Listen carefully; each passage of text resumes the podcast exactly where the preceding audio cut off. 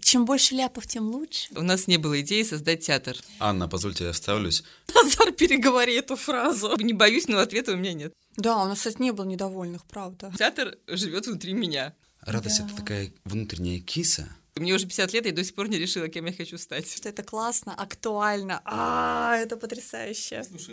Про добро арт. Самый добрый подкаст о людях. Мы поэты. Назар Колковец. И Оля Жданкина. Путешествуем по миру творчества, чтобы найти ответы на самые главные вопросы о добре. Мы слушаем удивительных людей, читаем истории, говорим. Мы вместе с вами здесь и сейчас собираем Лигу выдающихся доброделов.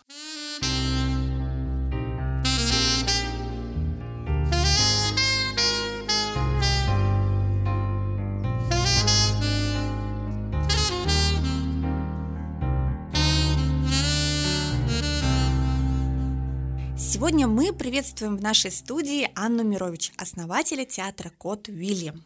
Здравствуйте. Здравствуйте, Анна. Миссия театра звучит так. Мы работаем, чтобы на планете становилось больше радостных и счастливых людей. Это потрясающе. Это просто настолько отзывается в наших сердцах. Это просто невероятно, правда. Спасибо вам огромное. Вопрос, как вообще пришла идея в голову создать театр? Ну вот, э, что касается театра, у нас не было идеи создать театр. Театр нашел нас. Ну как-то он использовал нас, чтобы открыться. Потому что вообще изначально мы с сестрой хотели... Вообще мы не театральные люди, мы там как бы физмат, все такое, технари. Но в каком-то там 15-16 году сестра предложила открыть детский центр. И мы пытались открыть детский центр, мы там искали помещение, помещение не находилось, потом э, мы хотели уже какой-то купить, может быть, детский центр, чтобы дальше развивать. В итоге мы долго тоже искали, тоже никак было не найти, и тут нам подвернулся детский центр, но это был детский интерактивный театр «Таврик» тогда. Мы его купили, но там театр это очень было условно, там были какие-то декорации, то, то есть э, там они проводили праздники, и мы первый год, вот первый год мы работали, мы не знали, что мы театр. Мы потому что думали, что мы арт-пространство, мы там будем что-то то, все пытались проводить там и какие-то рисования, и, и вот э, много-много-много всего, и только через год, я помню, я прям вдруг четко осознала, думаю, боже мой, так мы же театр, мы, мы театр, и мы, и мы стали ну, как бы двигаться уже в театральном направлении, поэтому я считаю, что театр э, как-то он родился сам. У меня вопрос. Я ничего не знаю про ваш театр, Кот Уильям. Расскажите, это что за театр? Кошек, как у Куклачева, почему кот? Или это театр для детей, или театр для взрослых? Ну, Что там происходит? Сейчас скажу. Ну, это комплексный театр, я считаю, что у нас он очень сильно трансформируется каждый год. И вот я сейчас думаю, сейчас один театральный сезон закончился, будет следующий, что нас в предвкушении жду, что же будет в этом году, потому что мы, конечно, что-то сами планируем, но очень многое происходит с нами неожиданно, происходит что-то извне, происходят какие-то... Вот была пандемия, мы уже хотели закрываться, и тут вдруг нас номинировали на «Золотую маску», там Вау. четыре номинации, потом нам ее дали, и мы думаем, боже мой, ну если уж нам дали...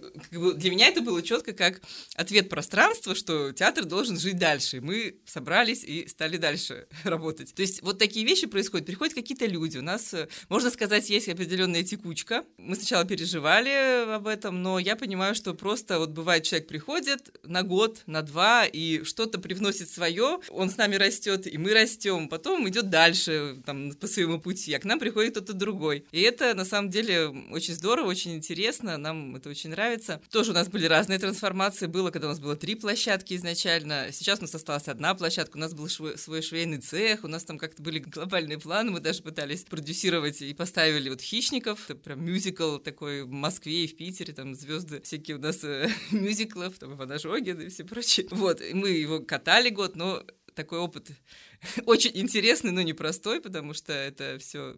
Но опять же, я не знаю, если бы не было пандемии, может быть, как-то бы оно пошло нормально, но поскольку вот такие обстоятельства, были проекты, которые не удались, то есть у нас потом была идея поставить мюзикл для детей, но не потянули. Опять же, вроде все делали хорошо, но обстоятельства стали складываться так, что нам пришлось отказаться от этого проекта на полпути. Что у нас сейчас? У нас сейчас, э, наверное, порядка 20 детских спектаклей. Все-таки, ну, мы считаем, что они у нас для семейного просмотра, потому что вот этот крот, который мечтал увидеть солнце, он э, и для взрослых, и для детей. И взрослым он нравится не меньше, чем детям. Вот э, это у нас э, наши режиссеры Диана Рыжикова Живайкин и Алексей Шульгач, они к нам пришли, у нас поставили, по-моему, 5 или 6 э, спектаклей. Тоже очень выросли с нами, и нас очень здорово подняли. Ну, и почти все спектакли, они интересны. Конечно, еще есть такой аспект, это совсем для малышей, то есть у нас направление там от годика, и ну, это, это, да. С шести месяцев. Ну, с шести месяцев, как но вообще? Об... Да, да, да, да, да, да, да. Это, это совершенно определенный а, какой-то такой аспект. Мы в этом году даже хотели а, провести такую лабораторию, про вообще собрать всех, кто занимается вот этим детским бэби-театром, потому что это, ну, даже сложно сказать, театр ли это. Хотели собрать психологов там,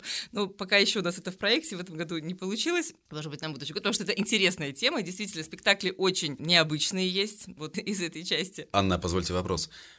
Я э, не совсем понимаю. Мне кажется, что если театр для полугодовалого ребенка, то это скорее для матери, чем для ребенка. Согласна, абсолютно согласна, потому что многие мамам вот в этом периоде нужно просто немножко отдохнуть Э, как-то отвлечься. Даже не просто, когда ты все время с ребенком, ты находишься вот, вот, вот вокруг э, всего этого, и э, ты когда приходишь в театр, наверное, конечно, это большой стресс для родителей тоже, потому что собраться, mm-hmm. ну, с таким, еще заранее купить билеты, потому что просто на такие спектакли люди билеты заранее сильно не покупают, потому что бывает сложно запланировать, вдруг ребенок там неожиданно заснул или заболел, не дай бог, или еще что-то, поэтому, ну, не, невозможно запланировать там сильно раньше. И вообще дойти до театра в коляске, коляске, чтобы ребенок был в нормальном состоянии. Это, это прям целая, целая проблема. Но бывает, у нас приходят э, даже там мамы группами собираются, потом у нас могут попить чай, пообщаться как-то. То есть это как выход в свет, потому что для... Ну, куда еще пойдешь таким маленьким ребенком? Вот, вот правда, если ты находишься... Ну, только на прогулку в парк. Но если какой-то хочется социализации, то в целом... Ну, и для маленьких детей тоже все-таки там какая-то сенсорная что-то, что-то потрогать, что-то посмотреть. То есть это тоже развивает их какой-то ну, внутренний мир. Вот эти для малышей спектакли, они есть интерактивные, есть и не интерактивные, есть которые просто, они вообще даже без, есть спектакли вот круглый год у нас, он вообще без слов, там только музыка и только вот что-то с бумагой, и то есть просто такой медитативный, можно сказать, спектакль. И потом, да, все спектакли у нас все равно многослойные, то есть каждый ребенок видит одно, взрослый другое, что-то вот. Когда это все совпадает, это прям очень-очень здорово. Ну, получается, что аудитория вашего театра, ну, это прям от года до там, ну, то есть взрослым тоже интересно. Ну, да, постановки. конечно, причем тут было интересно, что вдруг у нас вот на крота приходят э, два мужчины и говорят, можно мы сдадим билеты? Мы говорим, почему? Он говорит, ну вот мы приехали из какого-то города, они приехали просто в Питер, и как-то вот спонтанно купили билеты, и даже когда пришли в театр, уже поняли, что это детский театр, что это детский спектакль, и испугались и сказали, нет, мы, наверное, не пойдем. Ну, мы их уговорили, что ну сходите, посмотрите, им тоже очень понравилось. Шикарно. То есть к вам можно без детей? Можно без детей детей, да-да-да, можно без детей, это правда, получите удовольствие. С чего для вас начинается театр? Ну, как там говорят, театр начинается с вешалки. С чего для вас? Ну, вообще, у меня своеобразное, наверное, взаимоотношения с нашим театром, потому что у меня ощущение, что театр живет внутри меня. И все, что происходит, то есть я непосредственно вот, не участвую все время, то есть я не хожу постоянно в театр, я скорее больше наблюдаю со стороны. То есть у нас у меня просто нет времени, у меня есть очень другая работа. Но в, в то же время я постоянно, как бы, то есть у меня внутри, я постоянно понимаю все процессы, которые там происходят, все, всех людей, все что, все, что есть. И даже если уже интуитивно понимаю, что где-то что-то вот начинает ломаться, портиться, уже прям туда обращаю внимание, поэтому... Театр для меня театр, Анны. в каком-то смысле. Ну, вообще, это очень хороший ответ. Получается, что театр начинается внутри. Ну да, да, это прям шикарно. Ну, потому что на самом-то деле, вот я пытаюсь уже тоже анализировать все, что с нами произошло за это время, и понимаю, что это получилось, потому что я пошла просто за своим желанием. В какой-то момент я просто вдруг захотела, я тоже занималась вокалом, это тоже не помню уже сколько лет назад, это еще до всего этого занималась вокалом, хотя я уже много лет занимаюсь вокалом, никак не могу научиться петь. Мечта.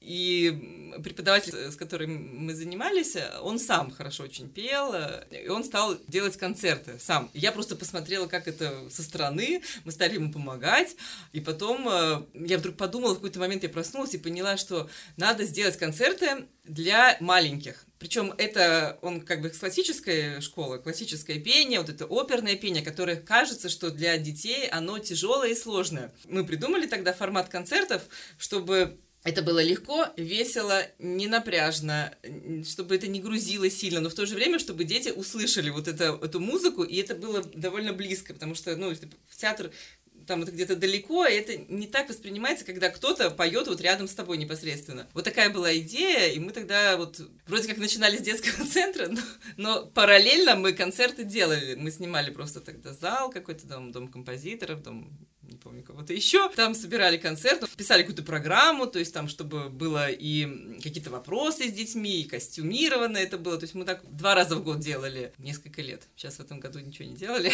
но, но мечтаем очень вернуться. Потом у нас был э, период классика для малышей, вот туда Лиза, Лиза вела. Потом э, тоже сейчас перестали, но вот в новом сезоне мы прям очень хотим, чтобы обязательно вернуть э, музыку к нам, потому что это вот музыка, это, это очень важно. Это просто что-то для души, и оно раскрывает что-то в человеке, какую-то внутреннюю радость. Главное, правильно это подать.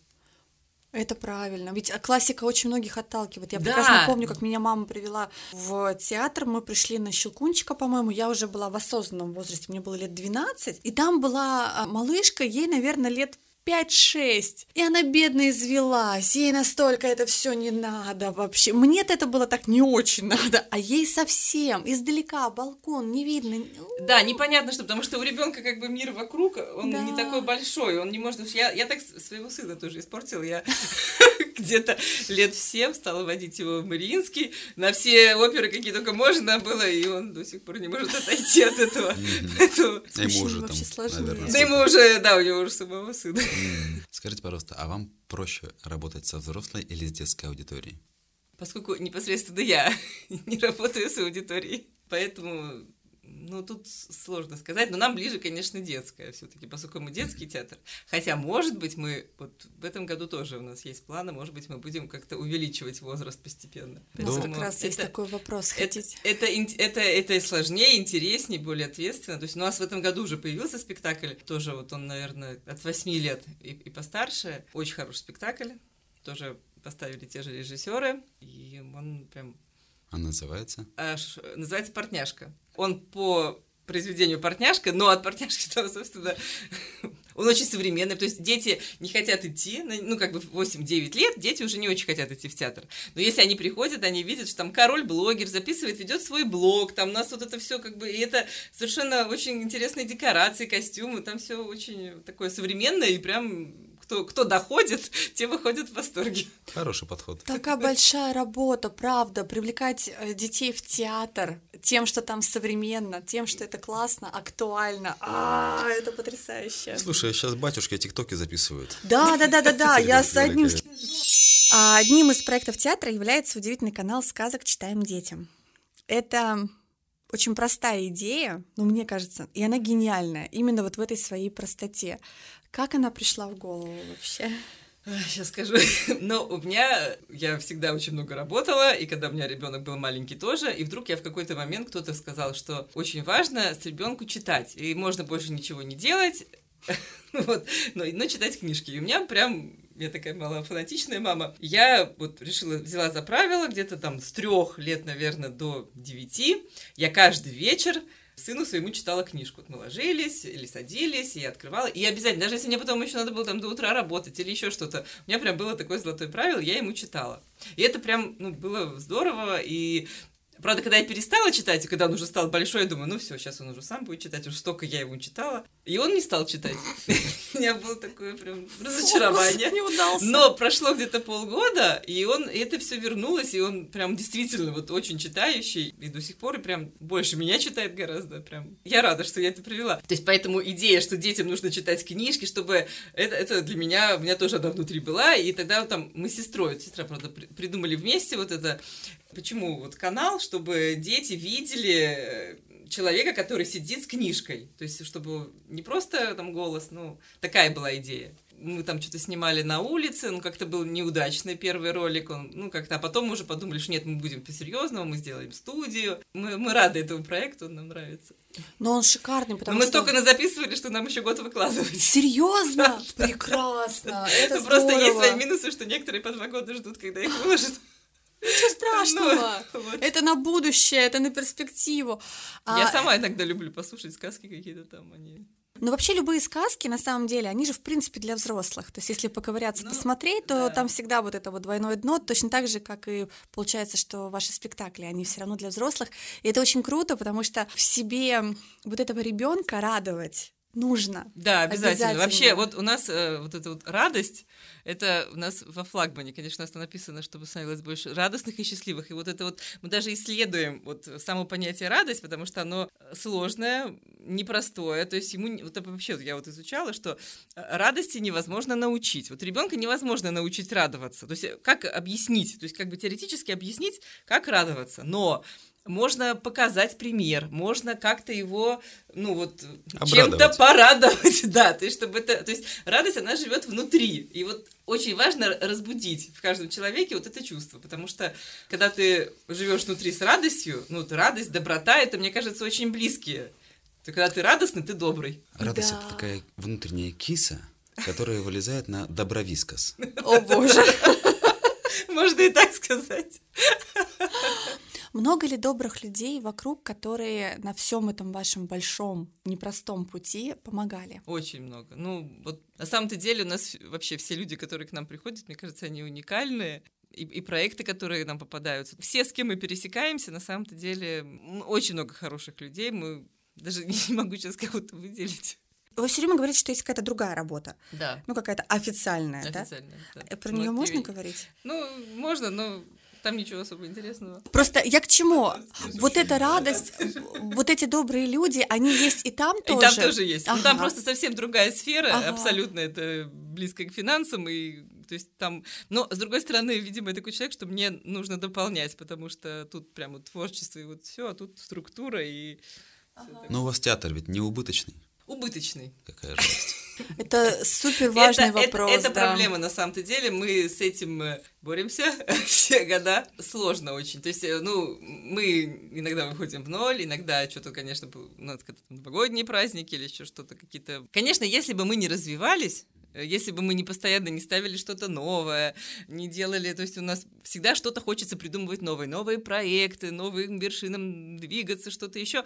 Если бы мы просто вот поставили бы несколько спектаклей и вот и гоняли бы, наверное, это... Но мы так не можем. Мы постоянно начинаем шить новые костюмы, у нас очень, очень классные праздники, на самом-то деле, мы тоже их любим. Хотя изначально, когда мы этот центр купили, мы говорим, нет, они там проводили дни рождения. Мы говорим, о, нет, дни рождения, какие проблемы, мы не будем проводить. Мы сейчас принесем арфу, у нас тут будет, значит, нас, у нас будет арфа, у нас будет классическая музыка, никаких дней рождения, праздников, что это такое бумажное шоу, мыльные пузыри, да вы что, идите подальше отсюда. Но у нас в этом смысле тоже произошла трансформация личности. Видимо, когда говорят, чего ты не любишь, надо туда пойти. И я реально полюбила праздники, потому что мне кажется, что это тоже очень классно, потому что это тоже про радость, конечно. И, ну, у нас они качественные, у нас э, качественные и сценарии, и актеры, и декорации, и костюмы. На этом рынке тоже можно сделать очень хороший продукт. И вот когда мы до этого, до этого дошли, ну, ну, мы прям вот порадовались.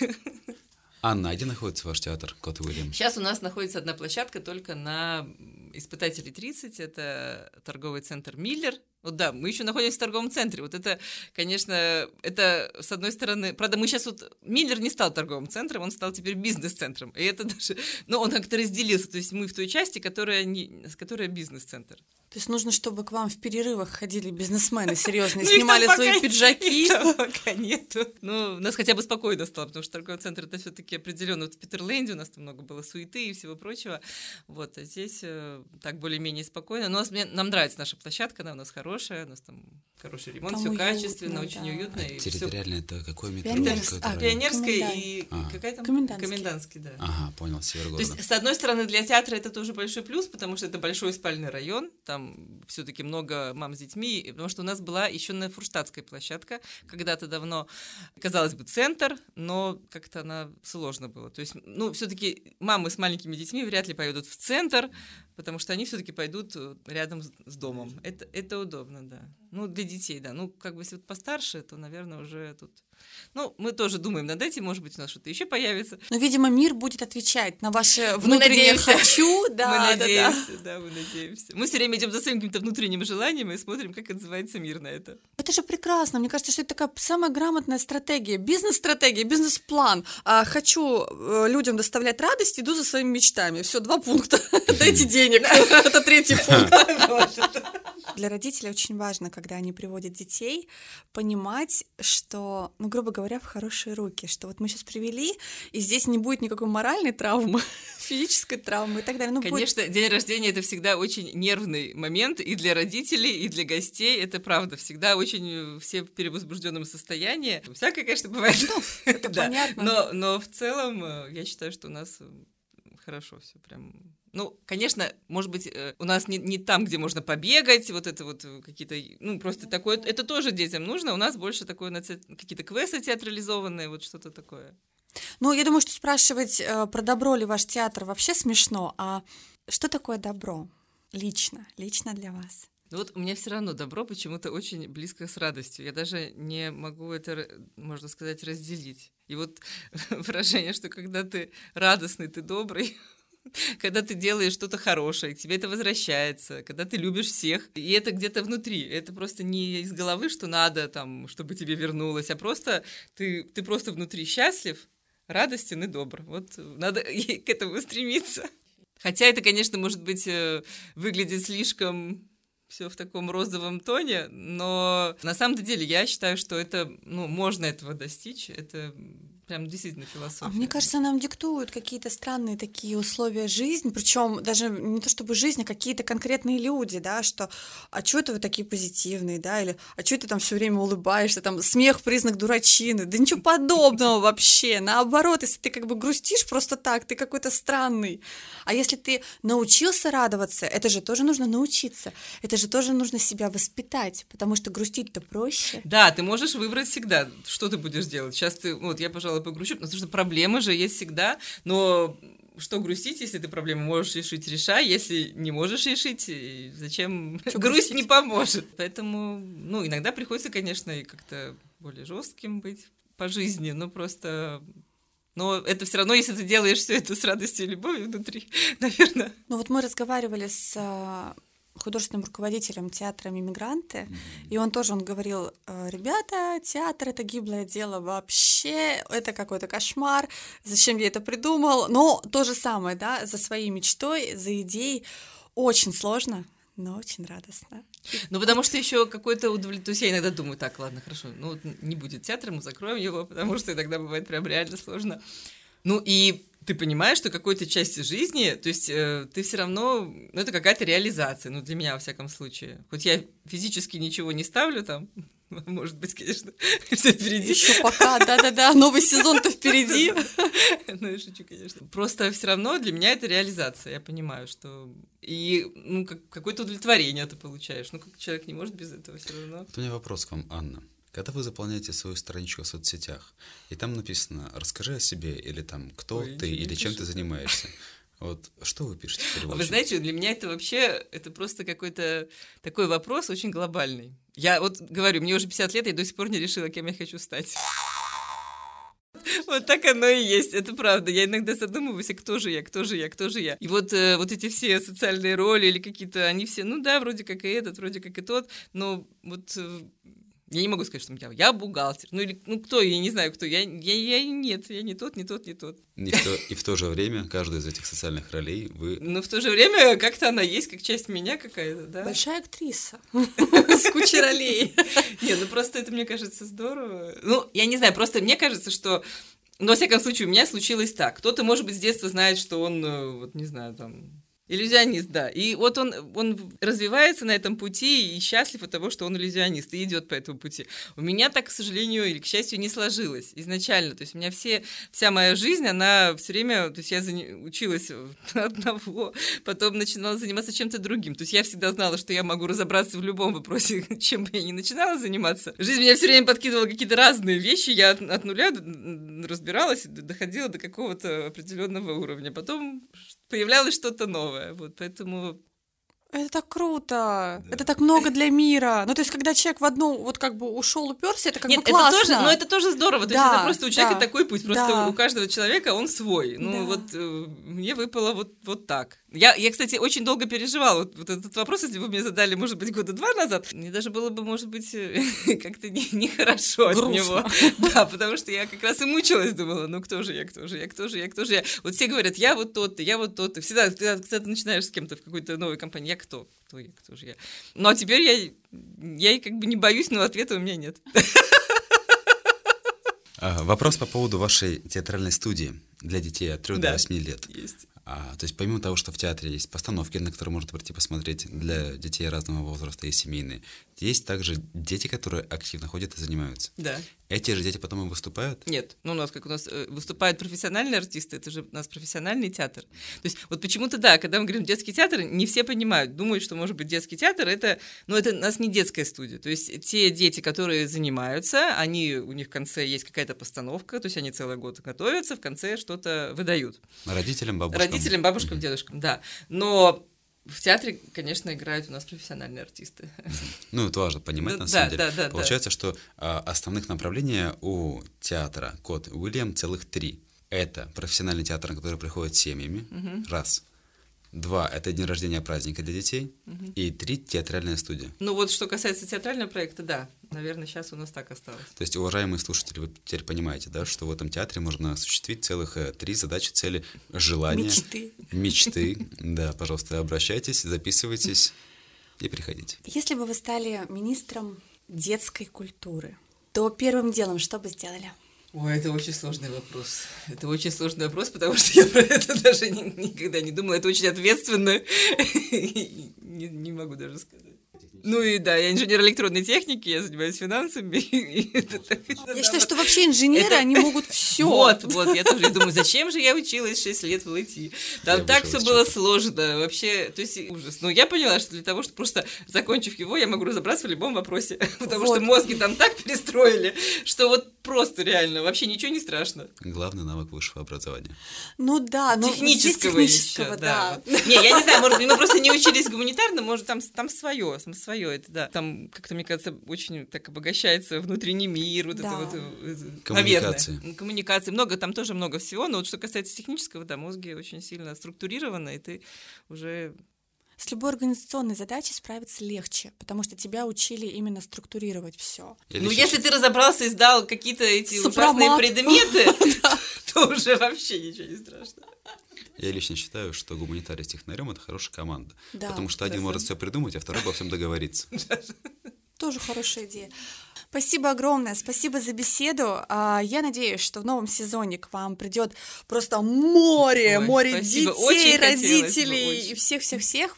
Спасибо, Анна. Приходите к нам. Да, до новых встреч. Спасибо, что слушаете наш подкаст. Подписывайтесь, чтобы не пропустить будущие выпуски. Ставьте лайки, делайте репосты. И рассказывайте друзьям. Пишите нам в комментариях и в директ, кого бы вы хотели услышать в следующем эпизоде. И следите за анонсами в наших соцсетях, чтобы успеть задать собственные вопросы будущим гостям, которые мы озвучим в эфире. Слушайте наш подкаст на Яндекс Музыке и Apple Podcast. Эпизод подготовлен в рамках проекта «Цикл подкастов «Слушаем, читаем, говорим» Центра «Мир Далат», реализуемого с использованием средств гранта президента Российской Федерации, предоставленного Президентским фондом культурных инициатив.